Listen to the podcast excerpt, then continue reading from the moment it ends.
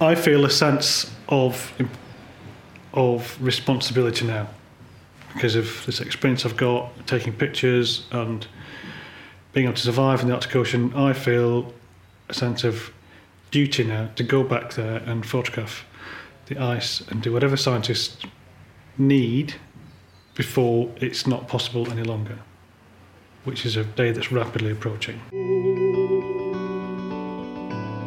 Welcome to Terra Incognita, the adventure podcast. Today's episode is a full length feature with polar photographer Martin Hartley. Now, some people on this podcast don't need much of an introduction, and others do. And that for me isn't too much of a problem. We try to feature people that float underneath the radar as well as those incredible people who've become household names. Now, Martin Hartley toes the line somewhere between the two. Those that know him or know of him know just how prolific and influential and inspirational he is, and how unique his career has been. For those who don't know Martin, his speciality really is polar photography um, as well as portrait photography. But Martin has spent quite a lot of his time um, sleeping in tents and I guess suffering for his art, to use the cheesy cliche, uh, in some really challenging environments. I was introduced to Martin late last year by some mutual friends at Kendal Mountain Festival. I've been a big fan and an admirer of Martin's for years. I mean, my job is taking photographs in hard to reach and dangerous and difficult places. So it's probably understandable that Martin is something of a hero of mine. And in the end, this interview was quite surreal for me. Uh, I visited Martin in Bristol. We sat in his living room, drank tea, and talked about the world. This is by no means the cheeriest episode we've recorded, and actually, it can be fairly harrowing in places. Over his career, Martin has watched climate change happen and he's actually documented the sea ice retreating. We talk about this in detail in the episode, so I'll leave it there for now.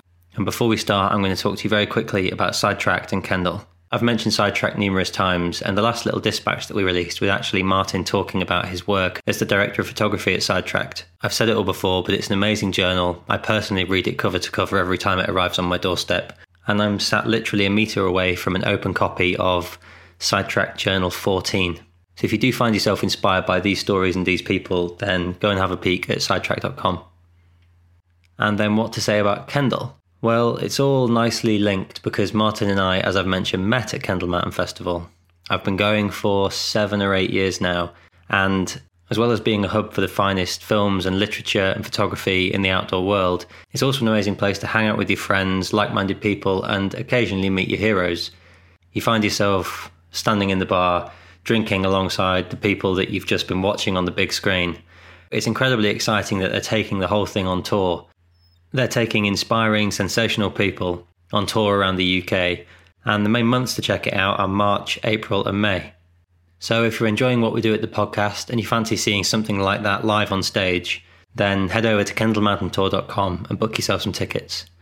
Right, over to Mr. Martin Hartley. Right. Right. I have a feeling this one's going to be um, one of the most fluid conversations yet.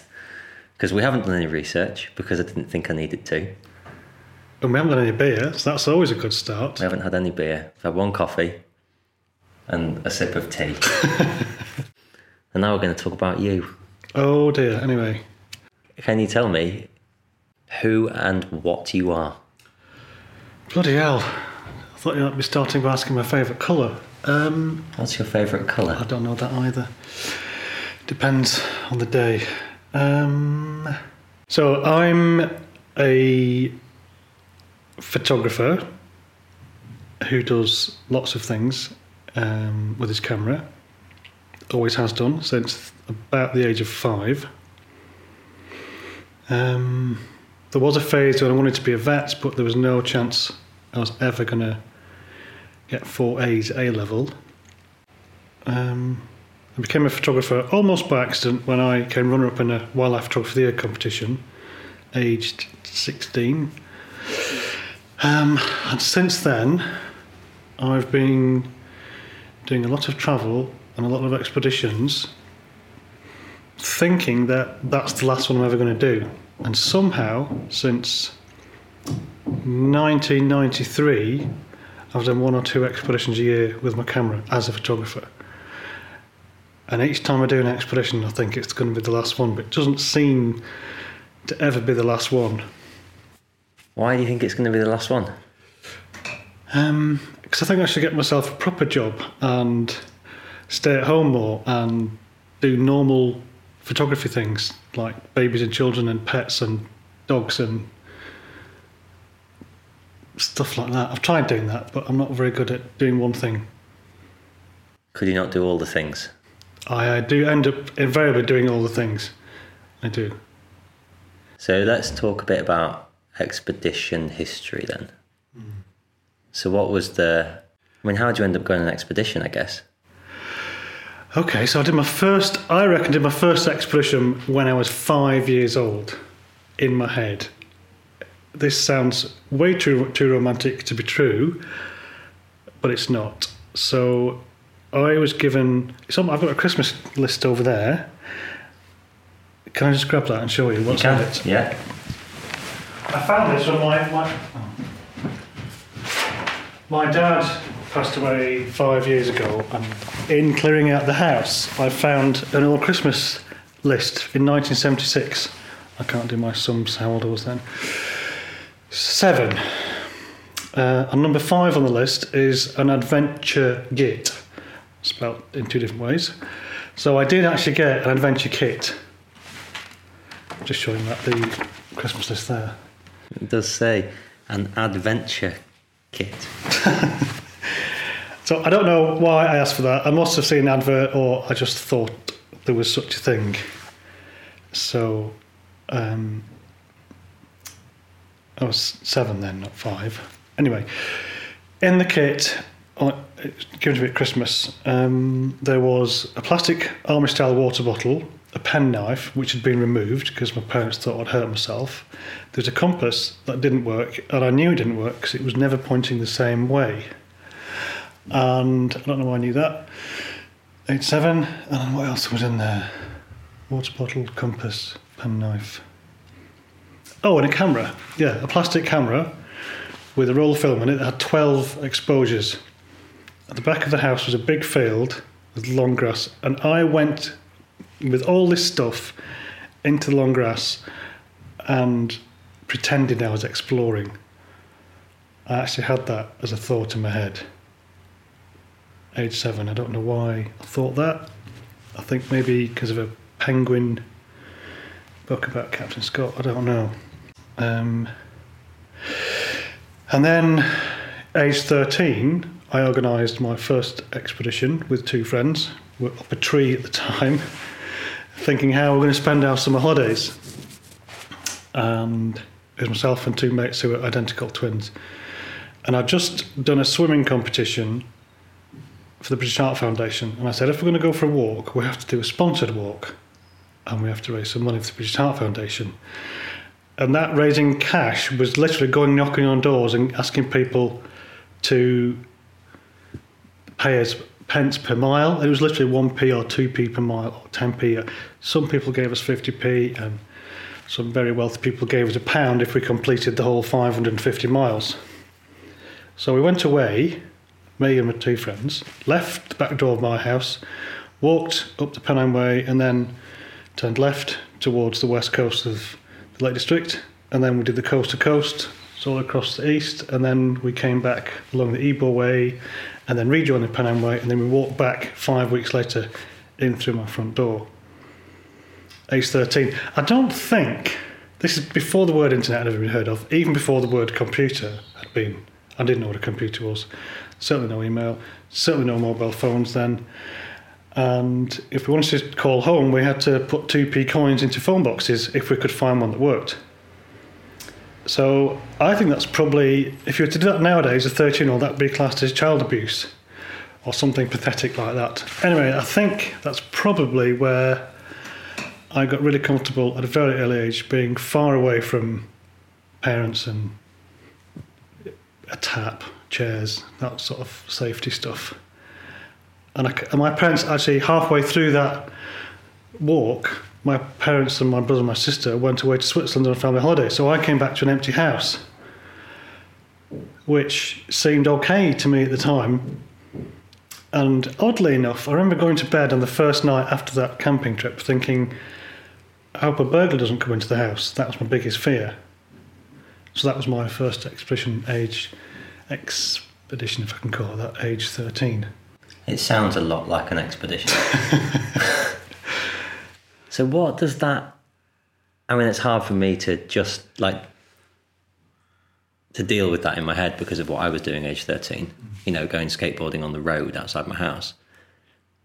But what does that do to your head? Or was it just a state of mind that existed already? It was just, this is what I do. I mean, what inspired you, you know, age 13 to just go and do that? Well, the year before, I'd walked the Pennine Way with my brother, uh, age 12. and because he's my big brother, even though he's a year older than me, that felt safe, I suppose. And I don't know, it's, I, it just felt normal to do that. It didn't feel, I didn't feel stretched in any way, shape, or form being away from mum and dad and cupboards full of food. What did mum and dad say when you decided you were going? Nothing, just off you go. I don't think give me any help, or I think I might have borrowed my dad's rucksack and my dad's waterproof jacket, or my grandfather's waterproof jacket, because I didn't have one of my own. You planned it on your own, Mm. navigated it on your own. hmm Yeah. That's unbelievable. Most of it was out of a book. You know, actually, Wainwright had a lot to do with it, because Wainwright did the, we did the Wainwright's Coast to Coast. Had beautiful drawings and descriptions of go over this style and turn left, and you'll see a little stream and cross over the stream near the rowan tree and go up the hill, that kind of stuff. So even was navigating, all the instructions are written down in a really beautiful way. So I think we bought his Pennine Way book, the Coast to Coast book. The we did the Ebor Way, which was written by some what the time for like some dickhead who didn't know where he was going because we got lost a lot on that. Um, and years later, I went up Mont Blanc with my brother, based upon a description in a route book, a climbing guide. Never done any alpine mountaineering whatsoever. Just went up Mont Blanc, and definitely ignorance was bliss. Because if I was going to go up Mont Blanc now with the weather I went up with my brother, we would have just gone back down. But it just felt like a big snowy hill to us. just because the route description was so. Uh, there's- if you look at guidebooks, their descriptions are pretty tame. I mean, they don't say "don't go here because you're going to die." They say, "Oh, this is probably interesting route finding." Never says "don't get lost" because if you go the wrong way here, it's you're going to be in trouble. It just says "interesting route finding." That kind of language. It's really interesting the way you talk about it because I think about the word exploration a lot, and I'm I have fairly strong opinions about explorers and what makes someone an explorer. But listening to you talk about it, you are exploring. I mean, maybe you're not the first person to go and walk the Pennine Way, but you don't have, you know, what people have these days is access to absolutely everything they can possibly need, give or take. You know, Google Earth, 7,000 people who've done it before and written blogs about it, somebody who's Instagramming it live as they go. You know, it's impossible. When I interviewed George Monbiot, he talked about how when he went to Papua New Guinea, he didn't have any form of communication. It wasn't physically possible. Whereas now it's physically impossible not to. You know, it's fake. To go and walk the Pennine Way now with any sort of mystery is it's not possible. No, that's true. I didn't think about that. Yeah, I suppose every step of the way was unknown, apart from a page in the guidebook that said, go through this set of trees and then start going up the hill. But exploring nowadays, um, it's a marketing term. There's no such thing as an explorer nowadays. I mean, I can tick every single box. I've climbed and climbed summits and I've brought back information and shared it, which is the definition of exploration. The word explore now is on. It's lost all its meaning to me. I'm pretty old fashioned. All this rubbish about exploring human boundaries, that's sort of impressive, but if it's on an Olympic platform, I think you can measure it there and it has more value if it's being measured and everyone's doing the same thing. just to go faster, further, longer. Is that exploration? No, I think those are feats of endurance. I don't think it's exploring. I don't think it's contributing to society, which is what exploration is. So, yeah, I'm a bit of an old fart in that respect.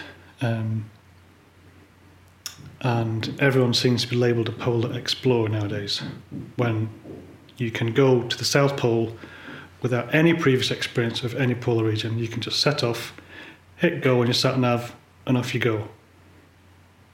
That's not exploration, that's a camping holiday. You know, I, I move more in the mountain world than the polar world, and nobody's ever called a mountain explorer. Even people doing first ascents, you know, even Everest summit, well, maybe Everest summiteers are called explorers by the media, but somebody doing a first ascent in the Garhwal Himalaya using only Google Earth satellite imagery as a map, I would argue, sounds like you would disagree, but I think that's exploration. Mm, I almost used the word exploration in terms of mountains, but I've, that is something I've thought of as well. That first ascents, when they leave the UK to go and climb a mountain, mountaineers don't generally tend to shout about it like polar explorers do. They just tend to, on the whole, go off and do it and then shout about it when they come back. Why do you think that is? Well, first of all, why are they not explorers? Why uh, mountaineers call themselves mountaineers? They don't call themselves explorers. The media calls them mountaineers. Anyone going on a camping holiday to North or South Pole gets called by the media if they choose to engage the media an explorer. They because the media don't know the difference, or maybe the word polar traveller isn't romantic or extreme enough to get any attention. Yeah. Mountaineer, people can imagine what a mountaineer is, or a climber. They go from climbing routes, climbing mountains, they go and discover new mountain ranges, and sometimes come back silently. They might have a paragraph in a climbing magazine or something, and they'll be happy with that. But I don't know. It's it's very. I mean, you can. A North Pole expedition to, to me, stop me if I start ranting, is leaving from the coast or as near to the coast as you can safely go and then go all the way to North Pole. And that's a North Pole expedition. A North Pole expedition is not getting dropped off 60 miles away and skiing to North Pole. That's a last degree expedition. But there's no separation in the media whether you ski the last three miles to North Pole or the last 60 or even you can just fly there. Yeah, I mean, what you're talking about there is the media's interpretation of what people do in those environments. I think that that is something we can all legitimately whinge about fairly regularly, you know, justifiably. But the term expedition is another interesting one. I mean, this this isn't a conversation about the dictionary, but science is such a fascinating medium when it comes to expeditions because a scientific North Pole expedition could be lots of scientists get flown in in a very posh aeroplane to the North Pole and hang out and do their thing. That's definitely an expedition. You know, they're living in a an unsafe, unstable environment, but they're thriving. I mean, that's just because we've spent 100 years doing it and we know what we're doing now. I think there's a huge difference, and that's part of what I was hoping this conversation would be: is talking about authentic polar expeditions, adventure, polar adventure, mm. polar explorers. It's hmm. You can't help what the media say about you. Generally, even if you give them a document that's written and typed out with facts on, somehow, almost without exception, those facts either get forgotten or they're not interesting enough, so they'll print something that's more interesting or more fun. Or, I mean, Antarctica has been lost in the fog of overstatement, and that's partly due to media and partly due to individuals who set off there on their camping holidays. So, what has impressed you recently then? The last, let's say, five years or 10 years or, or, you know, throughout your career, what have been the moments where you've sat down and thought, oh my God, that is exactly what it's all about? I thought Ran Fiennes and Mike Stroud's Trans Antarctic crossing was very impressive. Um, I know they didn't cross the whole continent, but they spent quite a long time out there on their own, navigating using very basic navigation tools. And I don't think anyone had gone that far pulling their own stuff before. That was quite committed. Um, that wasn't quite committed. That was a very committed adventure. And it, um, before that, his Trans Trans Globe expedition. Even though he was on a big ship for part of it and using motorised vehicles, that the planning of that and the execution of that was just massive, massive expedition in different parts.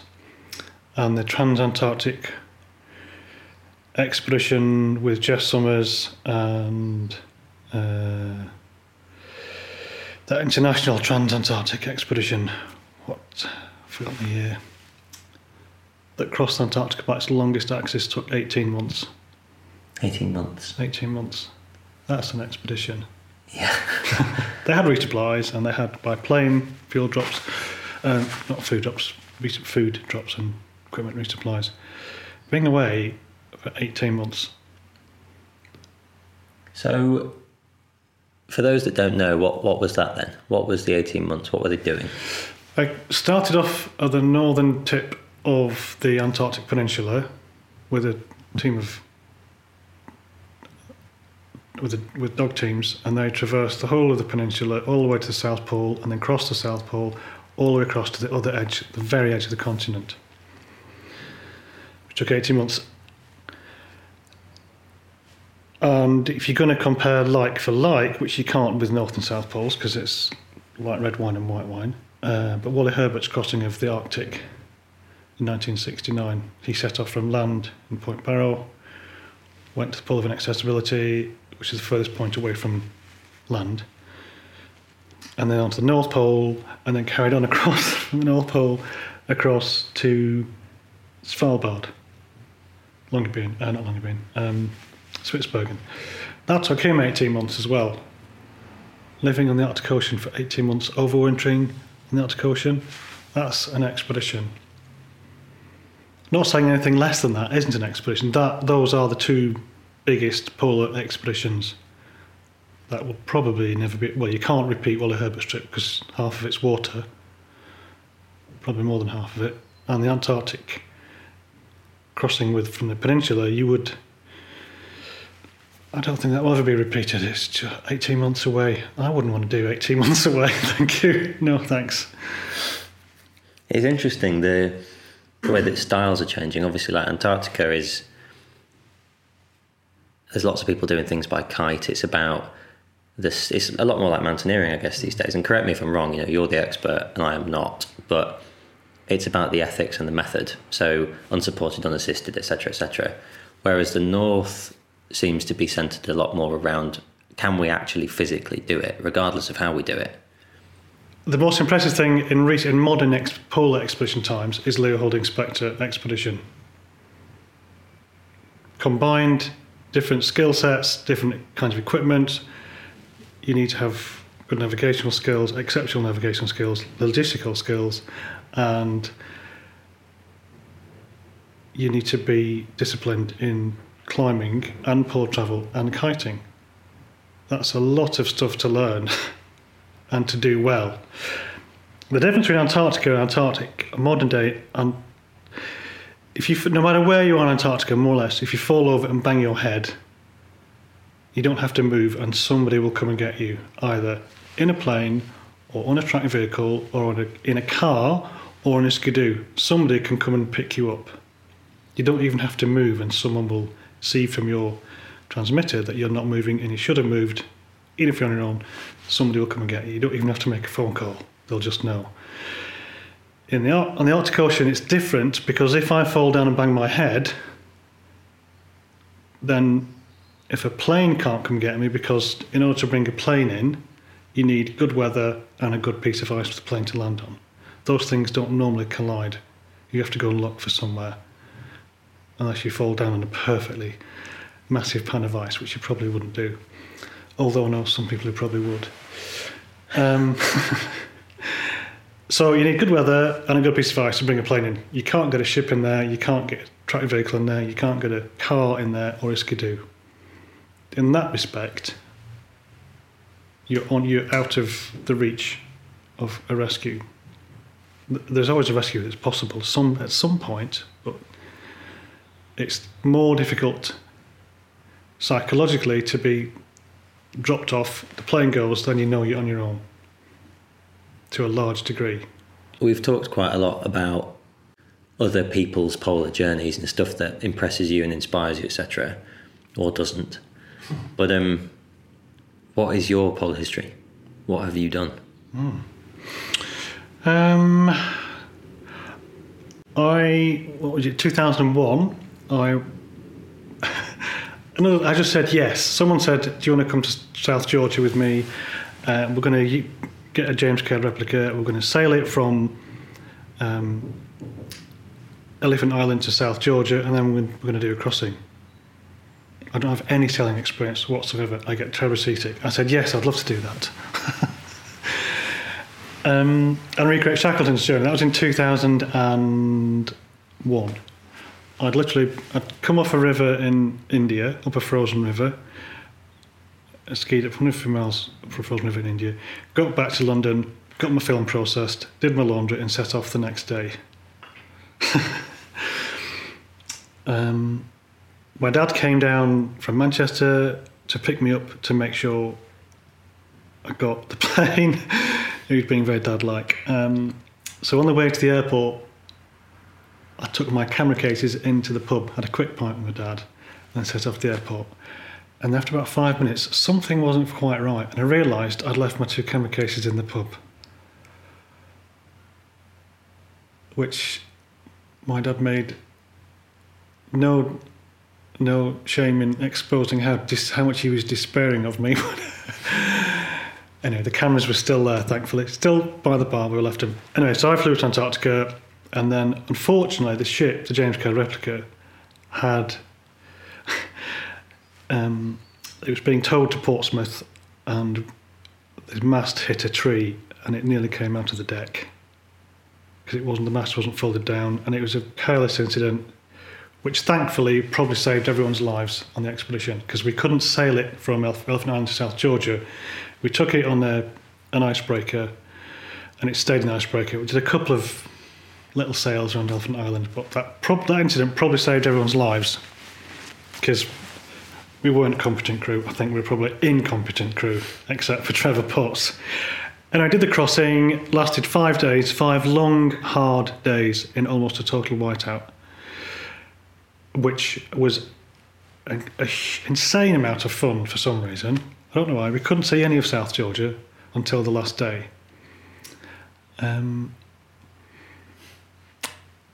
and that felt good. There was, we had a satellite telephone. We didn't have any means of getting any pictures out or any blogs out or anything. Didn't really care about any of that. We were just there. The satellite telephone was there for safety, not for communi- communicating how great we are or how ill we were or how slow we were. Um, um, and there's no chance of whinging that the food was eight years out of date. Stuck with that. Anyway, that was just a mini epic, epic little five days. That's my first polar trip. And then that was 2001. And then 2002. Oh, I broke my neck that year as well. Um, I was paralysed from my chin downwards. I had a massive operation to get my arms and legs moving again, which worked, thankfully. That doesn't seem like the sort of thing we should gloss over. Oh, it's very, very unromantic. I was photographing the end of an adventure race for um, a children's charity and banged my head running up a staircase. Hit my head on this newel post, bottom staircase, so hard I heard the wine glasses in the bar rattle. And there was someone at the bottom of the stairs and said, Martin, you're right. And I said, actually, no, I'm not. And then my arms fell to my sides and I just came, nothing worked beneath my chin. So I've had three parts of my spine sewn off at the back because the spinal cord was under so much pressure, it couldn't go anywhere. So that pressure was released and then things started working again, thankfully. That was in November and I already committed to doing a crossing of Baffin with a friend of mine. And I could only walk for 20 minutes before my legs started violently shaking. And I said to him two weeks before we were due to leave, I, said, I can't come because I can't walk for more than 20 minutes. He said, Oh, don't worry, don't worry, just come. And if you're going to do one day, we'll get a helicopter and take you out. So that sounded nice. And I was severely depressed then because I hadn't moved or done anything for six months, apart from sleep and eat and sleep and eat. Didn't really do an exercise. And somehow, he, Mark Davies called, he runs a charity called Youth Adventure Trust. Somehow, I don't know how he did it, he managed to persuade me to say yes. And I got on the plane to go to Baffin Island. And then something, I can only call it magic, happened. When we got out of the aircraft in Pangnirtung on the west coast of Baffin, everything changed. I started skiing, and then everything started working as normal. And we crossed the, nearly crossed the whole of Baffin Island after eight or ten days, I think, skiing. That was another epic, epic time because we didn't know where we were going, didn't have any polar experience, had very cold weather. We are eating food out of dog bowls because someone said you should eat out of dog bowls because you can't knock them over in the tent. I won't say where we got the information from, but some famous polar renowned explorer in big, chunky, fat, inverted commas said, Oh, you can ski the route in a day. It's 150 miles. All right, then two days, he said. Less said about that, the better. Anyway, that was another adventure. Didn't know what we were doing, didn't know where we were going. Um, we didn't have a satellite telephone because there's two or three huts in the middle of the island and at the ends, where you can use a radio if you get stuck. So that felt quite exposed. And there was no helicopters to get us out if I did get into trouble. But I didn't need it. I've never, just everything, just like a switch going on in my body, everything worked again. I don't know why that was. Psychologically and physically, everything just started working as normal. It's incredible. Yeah, that's odd. So that was in 2002, I think. So I'll just keep talking about this? Yes. And then 2002, uh, in 1999, I went to the Eastern Pamirs to climb some unclimbed mountains with Paul Deegan in memory of Anatoly Boukreev, who Paul met on Everest on one of his Everest trips. And Anatoly said, You must come to this part of Kyrgyzstan where it's from. There's, there's five or six unclimbed, five or six thousand metre peaks. You must come climb them. I can get a permit. So he died on Annapurna on Christmas Eve, on Anatoly Boukreev. So Paul said, We're going to do the expedition, I'll get a permit and we'll go and climb these mountains. We had a great time in the in Kyrgyzstan, an amazing expedition. Um, I'm just rewinding a little bit because Paul was going to give a talk at the In and Out Club in London and he couldn't do it. So I did it reluctantly. Scared shitless, did a talk. Actually, it wasn't really a talk, I just played lots of music and lots of slides. Did very little speaking. And at the end of it, this bloke comes up to me and says, "Marvelous lecture, love the music. Um, would you come and would you like to come up north with me one day?" And I didn't know what to say. Uh, I've got a girlfriend and I'm actually from up north. I wasn't quite sure what he meant. and he had, you know, big wavy hair and perfectly crisp ironed white shirt with big collars. I thought, hmm, not sure about you. Anyway, eventually in the conversation, it transpired that he was Pen Hadow, and by up north, he meant going up to the Arctic. Um, that was because he was planning a North Pole solo from land to the North Pole, unsupported without any outside assistance. And he wanted someone to document his preparations for the Times newspaper. So I said, Yes, of course, I'd love to and he referred to Baffin as Bafalma, which I thought was quite funny because it's warmer than the Arctic. That was his little joke. Um, so I'll tell you this little story. You might have to, I can see you're going to have to edit some of this stuff down. So I arrived from Resolute Bay, again, having said yes to something I didn't really know. I thought the high Arctic was just like the European Alps. So I took all my winter climbing stuff and arrived in this place called Resolute Bay and bumped into a guy called David Hempleman-Adams up there, who I'd met previously. I said, I said, Ida, what are you doing here? He said, I'm just going on a skiing holiday. So he was going to ski to the magnetic pole unsupported. So good luck, waved him goodbye. Um, anyway, I got this, this guy called Gary Guy who can only be described as the John Wayne of the Arctic. Absolutely loved him. I, he used to get a container ship sent up to Resolute Bay in the summer full of beer, nothing else, because it's a dry, it's a dry community. That beer was for his personal consumption. What a hero! He worked for elect- electricity company up there, power company. Anyway, he was a polar guide as well. He's helped lots of polar trips. Uh, so I arrived, got the airplane. He said, "Right, Martin, we're going to go and meet Pen. He's on the ice. There's his position. Uh, we're going to go out and he's about 35 miles offshore. We're going to go meet him and a chap called Simon Murray, who he Pen was training for a South Pole expedition. He was going to do later that you know in the next the next months after his North Pole trip. So I said, "Have you ever seen a Have you ever ridden a skidoo before?" I said, "No." So he took me outside. He said, "Right, that makes it go forwards and that makes it stop. That's all you need to know." Okay, so I said, show me what clothes you got. So proudly dumped all my winter alpine clothing onto the floor, and he said, that's not going to help you at all. I'll go and get you something that's going to keep you alive. so he went away and came back with these massive, massive salopettes and a massive parka and massive mitts and massive boots. He said, put that on, put all the other clothes on as well, put that on over the top, and then we'll go and find Pen and Simon. So I've ridden motorbikes, so I just thought I'll just pretend I'm on a motorbike now, which is more or less the same as skiing a motorbike, so it wasn't such a drama for me.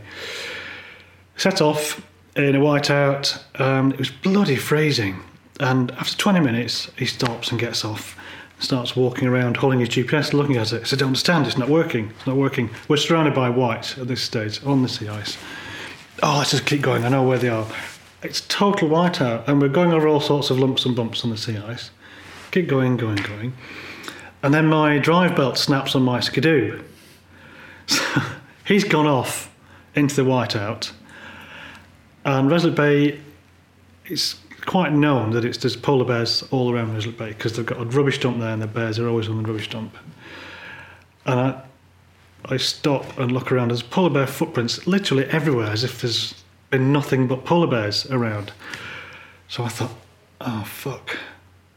So I stood on my on this seat of my skidoo because I just thought, right, I'll be okay up here. Standing on the seat of my skidoo, oh my god. And then about 20 minutes later, thinking, right, I'm lost for dead now because no one knows I'm here. He hadn't found anyone. I didn't have any communication. And 20 minutes felt like a long time. Eventually, Gary realised I wasn't behind him and came back to get me. Put a spare drive belt on. And the sun was going down, the weather cleared a bit, and the sun was going down. It's still windy. And we, by sheer fluke, not through any skills of navigation, we found them. Um, and I had six cameras on me at the time. None of them worked. I had little ones and big ones and medium sized ones. None of them worked when we arrived. So I just put actually that camera there, that Mamiya 645 down my jacket and ran around for 20 minutes. And took six frames of the, the guys and then it stopped working. And it was bloody freezing. So um, and Gary said, "There's a massive storm coming in. We should really all just pack up the tent and just go back. The training's over. Let's just go back to Resolute Bay." So back to the tent. Set off uh, with Gary and Simon on one skidoo, and Pen and I on another skidoo. Pen was driving. We set off, um, and immediately lost each other. And it had already gone dark, so we had the skidoo light and nothing else. And I'm sure Pen won't want me saying this because it, well, it is true. So after about 20 minutes, Pen stopped the skidoo and he said, I'm lost, I don't know where we are. And our faces were just, I don't know, they were just tight with cold. Um, couldn't open my eyes. Had to open my eyes with my fingers because everything seemed felt like it was stuck. Everything was welded to my face. Because on a skidoo, going into the wind, it just feels very very cold. And then I said, let's just let's just keep going. So, uh, but we were towing a sledge behind us, and stupidly, we thought it would be faster if we just cut the sledge off because it kept rolling over to keep stopping and rolling it back onto its runners. And, and we kept falling off the skidoo as well because we kept hitting bumps because we're in the, you know, near near Whiteout. So it was getting quite painful coming off the skidoo every 15 minutes. And then we stopped by, we'd hit land and we stopped and Pen got off and I got off and Pen said, uh, you know, I don't know where to go, left or right. And I just started crying because I was thinking, fucking hell, if we get lost here, there's no rescue service. No one knows where we are. No one's going to come out. If we survive till the morning, I'll have my arms amputated, probably near the elbow, and probably my feet by just beneath my knees if we survive because it's freezing like nothing else I'd ever experienced. And I said, well, uh, mm. I said, the sun went down over there, and I remember it, it was on my left shoulder when we came out, so I think we should go that way. I said, yeah, okay, let's go that way. So after about half an hour, just skidooing in the dark, thinking if we run out of petrol, you know, going left or right on this island, we could have missed Resolute Bay and be going around the whole island of Cornwallis Island. Could have missed a town. It's not really a town, so we just literally on this skidoo skiing along blindly, hoping that we'd made the right call. And we stopped a couple of times to run around and warm up. And then eventually, anyway, long story short, we got back to Resolute Bay. And I said to myself, because the first thing that popped into my head was, I'm thinking, oh, fuck, if we get caught out here, I was looking at my mittened hands, looking at them, thinking, if I lose these, I'll never be able to feel a woman's breast again. That's the thought came into my head. No one's going to want me touching them with stumps. I don't know why I thought that, but I did. Anyway, so I was saying to myself, I was thinking, well, I'm never coming back here again. I'm never ever coming back here ever. This is just stupid. It's cold. I don't like it. You can't see anything. I hate it. Not come back here.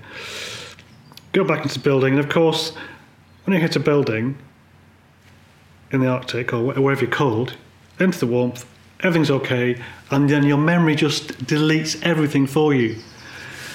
I'm sure it's the same reason why women give birth more than once, because the brain just right. That was painful. It's horrible let's just delete all that because you're going to do it again at some point.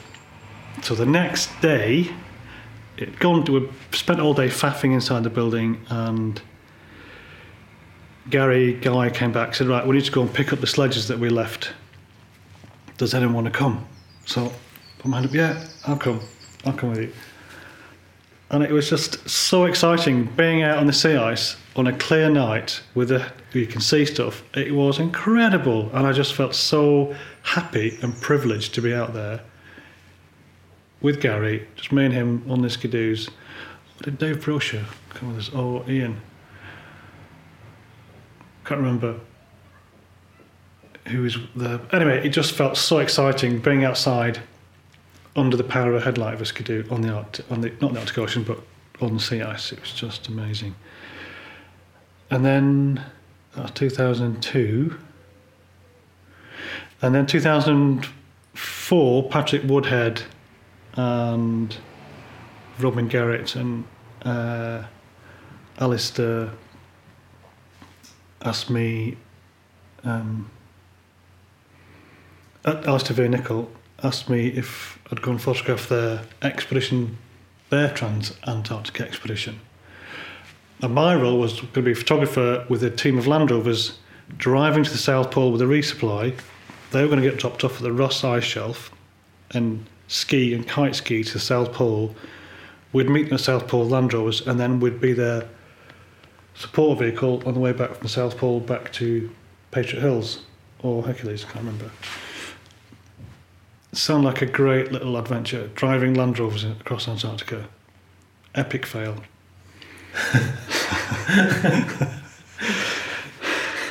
I had a great time digging out Land Rovers. Didn't do more than five kilometres away from the camp, if that. Meanwhile, Patrick and Elsevier Nicol, David Rothschild, and Paul Landry were happily skiing, kite skiing, um, up the Axel Heiberg Glacier, onto the South Pole, and then across to Hercules Inlet. They had a successful crossing. Meanwhile, we just I spent six weeks digging out Land Rovers from not very deep snow. So that was 2004. That doesn't sound like the best expedition you've ever been on. No, it wasn't the best, but it was a lot of. It felt exciting. Potentially driving Land Rover to the South Pole, that would have been amazing. It didn't turn out that way. It was a huge fail, but it was a really enjoyable failure.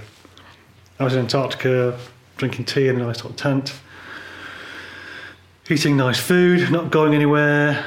It was okay being stuck in Antarctica, not doing anything, Why? Because it's Antarctica. You know, it's just a great place to hang out in. The feeling of being in Antarctica is a very special feeling. You can't get it anywhere else. You just you feel like an explorer, even though you're not, even though there's other people around. You just get a feeling in Antarctica, which only Antarctica can give you. Would it be unfair to say that you, we are, one is hunting for the adventures that they had, you know, turn of the century and just after? Yeah, definitely. You want to have that feeling of being an explorer. You want to feel like the first person to be there. You want to feel like you're out on a limb. Antarctica gives you that feeling, whether you're an explorer or not, it gives you that feeling of. It's easy to imagine you're an explorer when you're in Antarctica. Quite a nostalgic continent, isn't hmm. it? Yeah, it is. Yeah. And it's easy to imagine being in a tent with Captain Scott and his men, and or Shackleton, or not so much Amundsen, but I've never been to the mainland. I've Been to the peninsula, but I've not been to the interior. interior. So what was next then? Uh, so I was We've gone we've gone 2001 to 2004. right, 2004. Uh, oh, so yeah, so I met David de Rothschild, and he came off that expedition and said, "Like your energy, um, let's think of something to do." So I said, "Why don't we recreate Wally Herbert's trip? Well, not his trip because it's too big. Let's do a little boy's version of that. Let's go across the Arctic from Russia to North Pole to Canada with dogs." So that's what he pulled together. And he used the expedition as a vehicle to educate young children about the Arctic, which was great because it had a real sense of purpose doing that. And I think that's probably when I discovered this feeling of doing something with a sense of purpose. It's purpose. It's a much bigger driver than anything else. That was the start of joining expeditions that have real meaning. I missed the first part of that expedition because I got frostbite in my toes and baffin on a training trip, which is quite painful. So I was very sad I couldn't be there at the start of the expedition. So I missed the first couple of weeks of that because they set off from Siberia. I flew home, had a bit of a cry because I wasn't at the start of the trip. And then I got helicoptered in. I flew to the North Pole and then got in a helicopter to 88 degrees, I think, or 87 or 86 on the Siberian side. I can't remember. Anyway, I joined the expedition after it set off, which was just incredible. And it is the best way to see the Arctic Ocean is on a pair of skis with a little rucksack. My job was just to be a little Yorkshire Terrier going from the front of the team to the back, front to the back with a camera, not pulling anything heavy, not driving the dogs, just being a photographer. It was fucking brilliant. It's difficult politically because the team wasn't um, as close knit as it could be, could have been. So that was difficult on some days. Some days it was impossible, and some days I just wanted to go home. But, and we didn't quite finish getting to the Canadian coast. And I was happy to come home. I'd had enough. If I'm allowed to ask, how come you didn't finish? because we were averaging one mile an hour with the dogs, and without the dogs, we couldn't gain any more speed across the surface than one mile an hour because the conditions were very poor. And it was the 13th of June when we got pulled out. So you know, it's quite late, lots of water. Spent too much time going east and west and not enough time going south. So we just didn't, we just couldn't move any quicker. But being with the dogs was just amazing, and obviously Sarah McNair-Landry's gone on to do amazing stuff after that, and her dad Paul. I bumped into him actually the first time. Uh, didn't see him 14, about 12 years, and bumped into him at the airport in Punta Arenas a couple of years ago. Oh, really? Yeah. He's a very he's a brilliant character. I um I was learning to snow kite in Norway with Carl Alvey, and um ordered a coffee at the bar at Haugastøl, and this very sort of quiet, calm man made me a coffee and handed it to me, and I sat down with Carl, and he went, "That's Paul Landry." Ah. I was like, "What?" no. yeah. Yeah. And David is just indestructible. Have you met David? No. He's he's a he's just got so much energy. He's he's a good energy to be around. And anyway, so back to where were we? Where were we? So that was 2005, I think. Um, oh, I forgot. I, recreated, I recreated, retraced in 2002. I left Pen in 2002. He set off on his North Pole trip. I hung around Yellowknife and then went to Gjoa Haven on an expedition that was being filmed by the BBC. Um, that was to retrace Franklin's men's journey from where Terror and Erebus were last known position, skied the route the men would have taken around the edge of King William Island down to Starvation Cove, where all along that route 260 men or something died. Jesus. That was interesting doing that. There's nothing to see. Didn't see anything. It's all flat. No particular sea ice features. It's quite boring, but in your head, you're thinking. I don't know how they managed to survive for so long. They lived for two years, I think it was, stuck in the ice before they decided to leave the ships and try and head to land. I think that was about it. Anyway, I can't believe they lasted so long wearing leather clothes and woolly jumpers and Eating seals. eating seals or whatever, each other, seagulls, seals. Unbelievable that people can survive in such an environment. And so, obviously, it's mostly polar work that you've done. You know, you've done other bits and bobs as well, but it's the stuff you talk about. It's the stuff you're known for in inverted commas.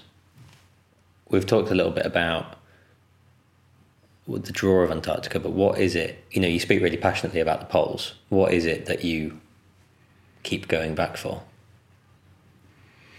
I'm actually more interested in the Arctic than I am Antarctica. Antarctica is a bit of a playground in some respects, at least in my head, for my for me and my own experiences. And I know there's some epic stuff people are doing out there, but if I was given a choice to go north or south, I'd go north every single time because well, I went there in 2009 and 2010 and 2011 and 2012 and 2014 and 2017 and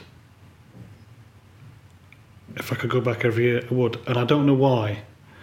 Well, I, actually, I do know why. That's a big fat juicy lie. I do know why, and it's not for fun.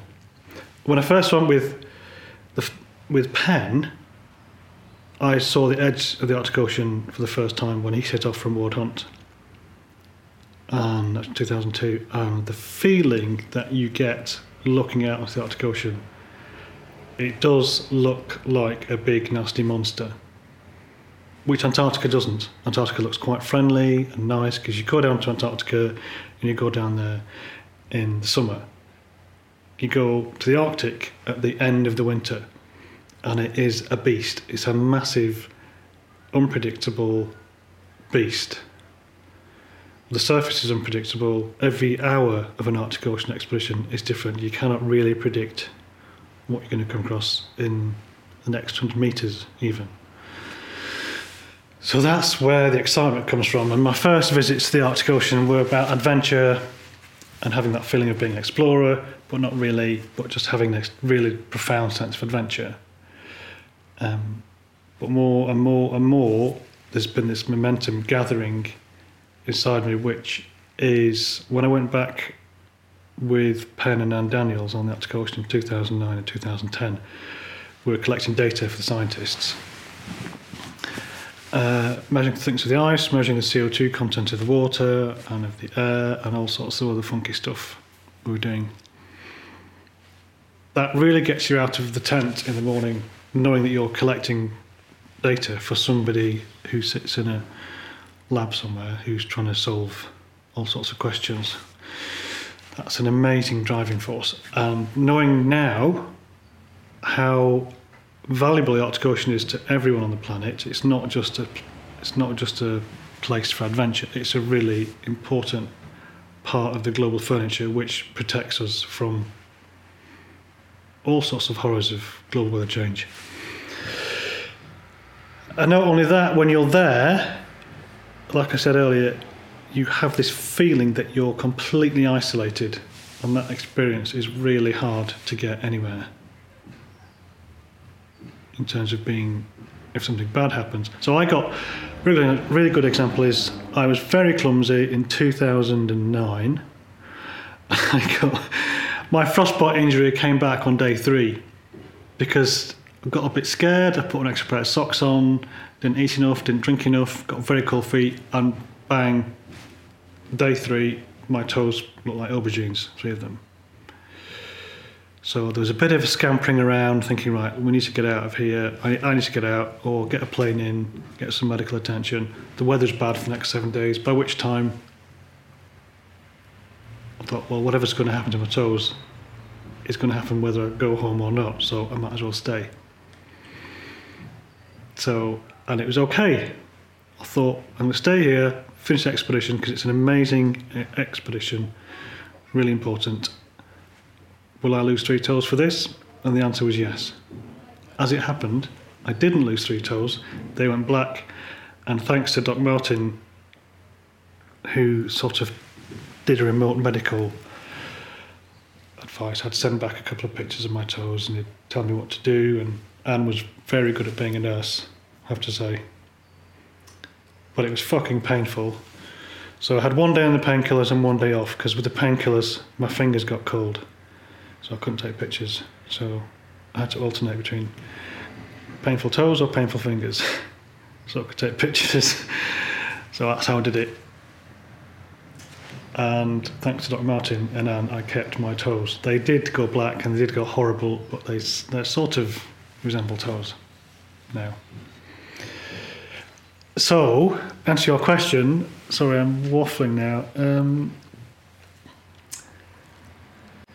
I feel a sense of of responsibility now because of this experience I've got taking pictures and being able to survive in the Arctic Ocean. I feel a sense of duty now to go back there and photograph the ice and do whatever scientists need before it's not possible any longer, which is a day that's rapidly approaching. What's interesting, or what's interesting to me, again, if this is unfair, then tell me. But it sounds like what you're interested in doing, you know, going back to photograph the ice, unless I'm mistaken, it's not a creative adventure. It's not a creative, sorry, it's not a creative venture. The purpose is to go and record data for science. Now, the fact that you're recording data using a camera is not necessarily relevant, it, but it sounds like, you know, you're a lot more than a photographer these days.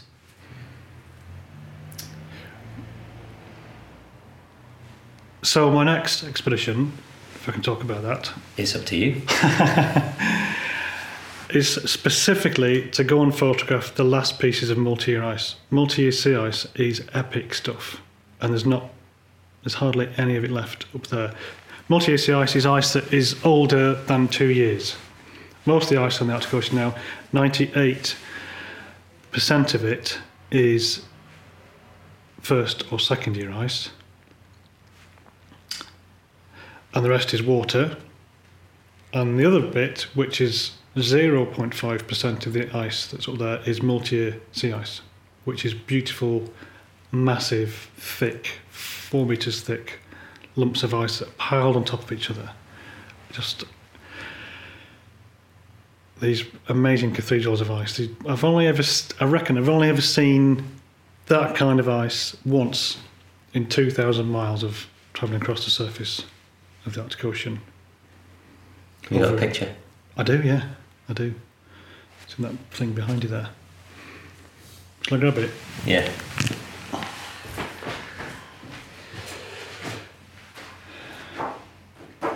That is um, multi-year sea ice. That is what first year ice looks like. You see the difference? Yeah. So when you come across that kind of ice, getting across that, you might you might do 500 meters in eight hours. That's just I'm only saying that to illustrate how difficult it is to get across and around and through. It is beautiful, incredible. The most charismatic ice I've ever seen. And I've seen some big icebergs and been to Antarctica. That stuff is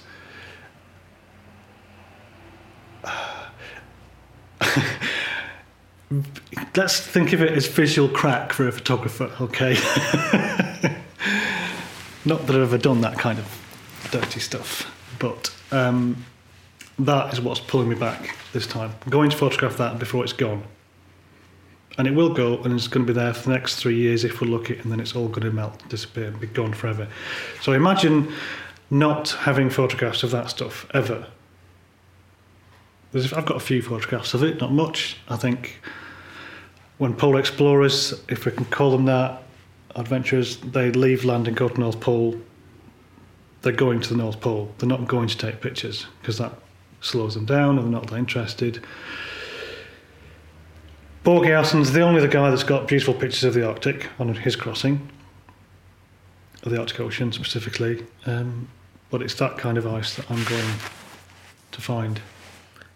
So it obviously is a creative endeavour. Is it just that? Um, the creativity is a byproduct of taking pictures. I'm going there to document the stuff before it's gone, so people can see what it looks like. Whether it's a hang on the walls piece of art or a catalogue of this is what multi sea ice used to look like. Depends who's looking at it and how it's how it's being shown to people. So it's either going to be a document of this is a record of what the ice used to be like, or it's going to be a beautiful hanging document called a piece of art. I would say. But as you were telling me earlier as well, you know, you're not going solo, are you? No, um, hopefully there'll be a team of us. I'm still hoping there's going to be the people who want to come with me um, on it. Hopefully, three or four of us.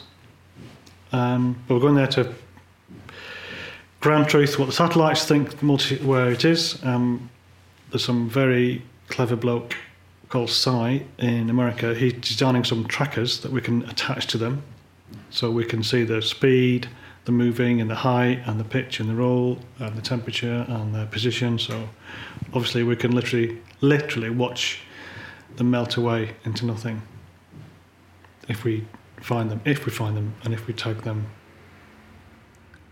And this is deliberately a stupid question, but why does it matter? matters because I was hoping you were going to answer that, ask, ask that question, because it's a difficult question. I'm trying not to get emotional about it. Of course, it fucking matters.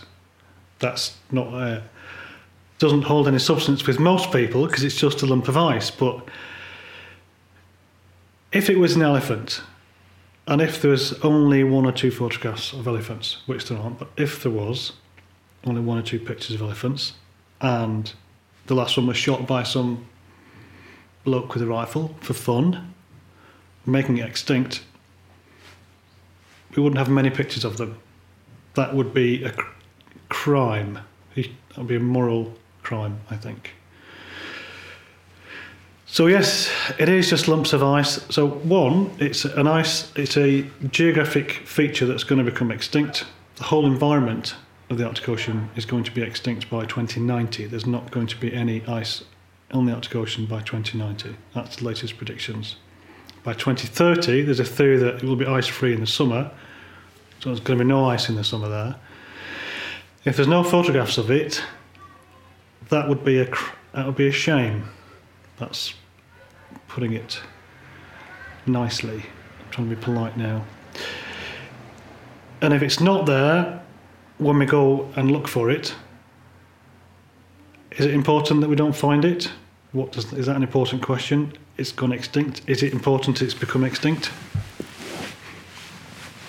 Well, we'll all feel we'll all feel that um,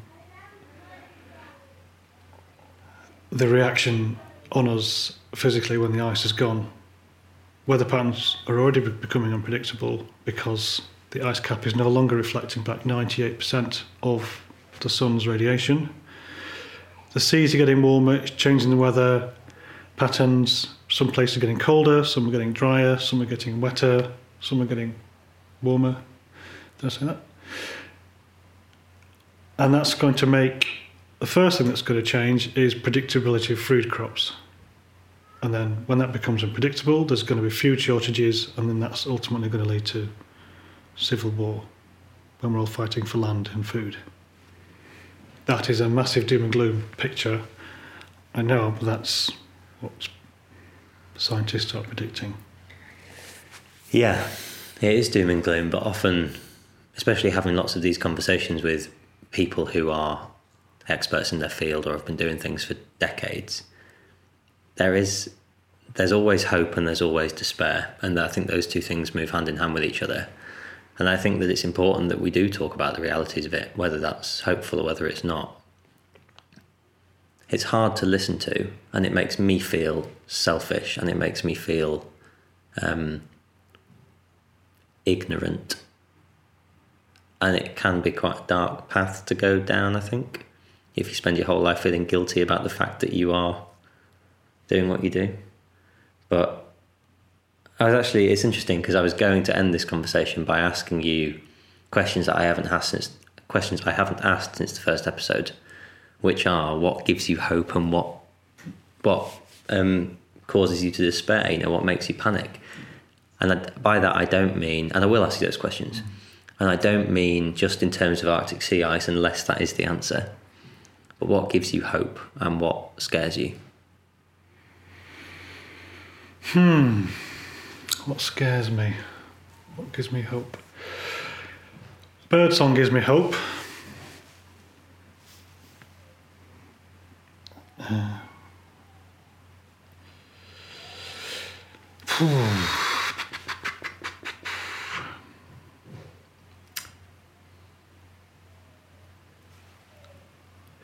Birdsong doesn't give me hope, but what Birdsong gives me, it lifts my spirits without exception.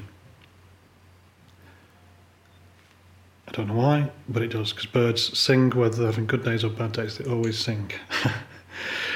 what gives me hope is the fact that human beings are an incredibly resourceful species. And even though by accident we've made a mess of this place called Earth, we do have the, capac- the capac- capacity as a species collectively to undo our bad work. That gives me a lot of hope. There's loads of people out there working really hard, studying really hard, trying really hard to find ways to undo this carbon dioxide overload that's in our atmosphere right now. To what extent do you think that that is shaping the decisions that you make career wise and travel wise and expedition wise? I I don't you know I do my recycling bit. I have a recyclable coffee cup, and I put my plastic and my cardboard and my paper in the right recyclable bins. I do that. That's not even that's not going to help anyone, really. Not going to help anything in the grand scheme. It's not. It's good we're doing it. It's a tiny, tiny tiny scratch on the surface of a massive problem. I looked at my miles of the day and thought I'll just do carbon offsetting. So I've driven 6,000 miles in the last two years. So I went online and paid someone, paid a company to suck out the equivalent of CO2 out of the atmosphere. Didn't cost much, can't remember what it was. And I do walk to work and I do cycle where I can and I do I don't buy greens that are outside Europe. Don't ever do that. I have cut down eating meat. I do I do what I can without you know, I haven't changed my lifestyle. I'm not going to live up a tree for the rest of my life, or I'm not going to drive a car, or catch the train, or get on a plane. I'll do what I can that is enough for my conscience to think I'm doing is I'm reducing my impact by as much as I can without changing my lifestyle massively. Because I'm, you know, I'm not going to go and live in a caravan and put on woolly jumpers. I do have a thermostat here, and I do get cold, and I do turn the heating up. I don't feel any shame in doing that. So human beings give me hope. They do. I mean, there's exceptions to those rules. Some people are don't give me any hope at all. But generally, as a species, I think we're pretty amazing things. And again, question from the first episode. What, what last question? What do you think 80 year old you would say to you? I was secretly hoping you wouldn't ask me that because I know that question and I've been thinking, what would eight year old. That's a very good question, though. I don't remember his answer. Uh, what would an eight year old me ask me? What would 80 year old you, I mean, you can interpret it how you want. I'm kind of interested anyway it goes, but the, the question is, what would 80 year old you say to you? Maybe advice, maybe, I don't know. My eight year old would ask me that, he would say to me,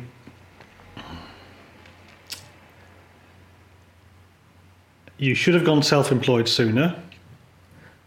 You should have worked harder. You should have gone to bed earlier. You shouldn't have drank so much beer, even though you had a lot of fun doing that. You shouldn't have done that for so many years. You should have travelled more. You should have had counselling at a much earlier age. That way, you probably wouldn't have fucked up quite a few of the relationships you had later in life. you should have told your dad.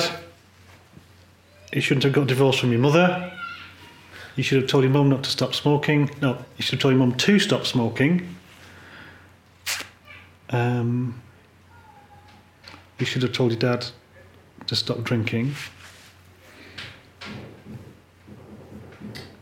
And I should have gone to travel and visit my sister when she lived in Tanzania and Buenos Aires. That's a very honest answer.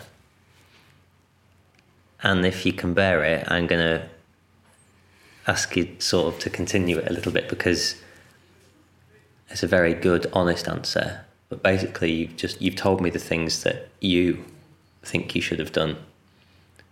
What? How old are you now? I'm 150 now. Minus the 100. 50. Yeah. So what? What would 80? You're supposed to say you don't look at Martin. That's what, that's what you're supposed Yeah, to well, I am. Yeah, I've got a better hairline than me, and I'm 30. Well, what does 80 year old you think of 51 year old you? What's he going to say to 51 year old Martin? You're very lucky because you're 50 and I'm 80. and uh, that's the easy question to answer that one because I was at my dad's 60th and I'd just turned 30 and I thought my life was over when I was 30. Thinking, oh my God, I'm an old man now. Bollocks, I'm 30. What have I done? And I was having a bit of a whinge to one of my dad's friends in the pub. And he said, Martin, you're 30. I'm 60 next week. How do you think that feels? So, eight year old Martin's looking down at Martin, who's 50, saying, Look, you have got miles left in your tank. Just use them wisely. Do you hope 80 year old Martin's still going to the Arctic? There won't be Arctic. There won't be any sea ice when I'm 80. There will not be any sea ice when I'm 80 years old.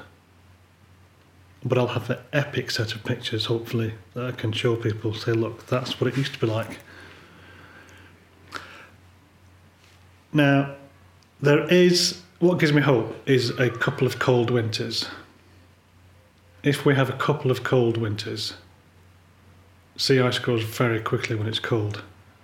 We just need a couple of really cold winters to bring the ice back. Then we're okay. It's possible, it's unlikely. That gives me hope. But what I mean to current predictions are there's not going to be any sea ice. I guess we'll see what happens.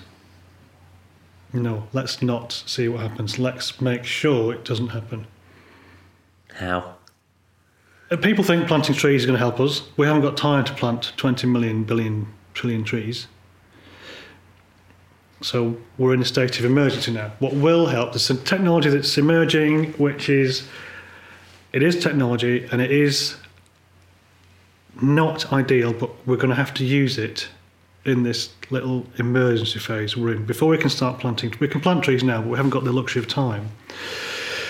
So there's technology called carbon sequestration, which is sucking CO2 out of the atmosphere. I met a bloke in California who has a company called Global Thermostat. He's designed this machine, he's a physicist, and he said if we have a million of these machines, which isn't that difficult if you think about how many cars we make and ships and airplanes in the course of a few years, if we have a million of these machines, they can be anywhere on the planet. 50 of the sorry a million of these machines will suck out of the atmosphere 50 billion tons of carbon a year. And currently we're putting up 40 billion tons of carbon up into the atmosphere. So in 36 years time we'll have in terms of CO2 concentrations the same atmospheric conditions as we had 100 years ago before the industrial revolution kicked off then we're okay. Then we can carry on as normal. So that is one theory of how we can rescue ourselves. It's interesting. It's worth trying.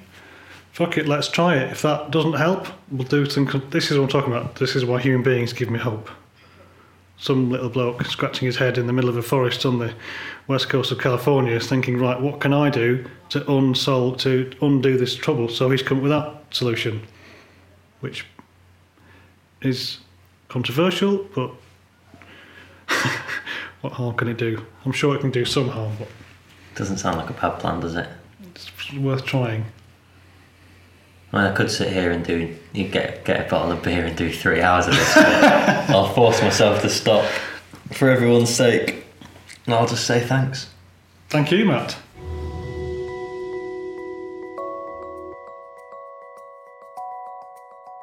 Thank you very much for listening. For more information on Martin Hartley, check out theadventurepodcast.co.uk, where there are links in the show notes to Martin's website and a bit more information about him. This podcast is produced by Cold House in association with Sidetracked Magazine. It's hosted by Matt Pycroft and produced by Pip Saunders and Tom Carr Griffin. And as ever, the uh, likes and shares and tweets and retweets and Insta likes and hashtags and stories and all of that jazz um, are all incredibly useful for us, and so are reviews on iTunes. So please, please do leave us a review um, and tell your friends. Uh, we've had some amazing feedback recently, and we've actually been receiving quite a lot of emails. So if you do fancy getting in touch and saying hello, then you can email us at info at theadventurepodcast.co.uk.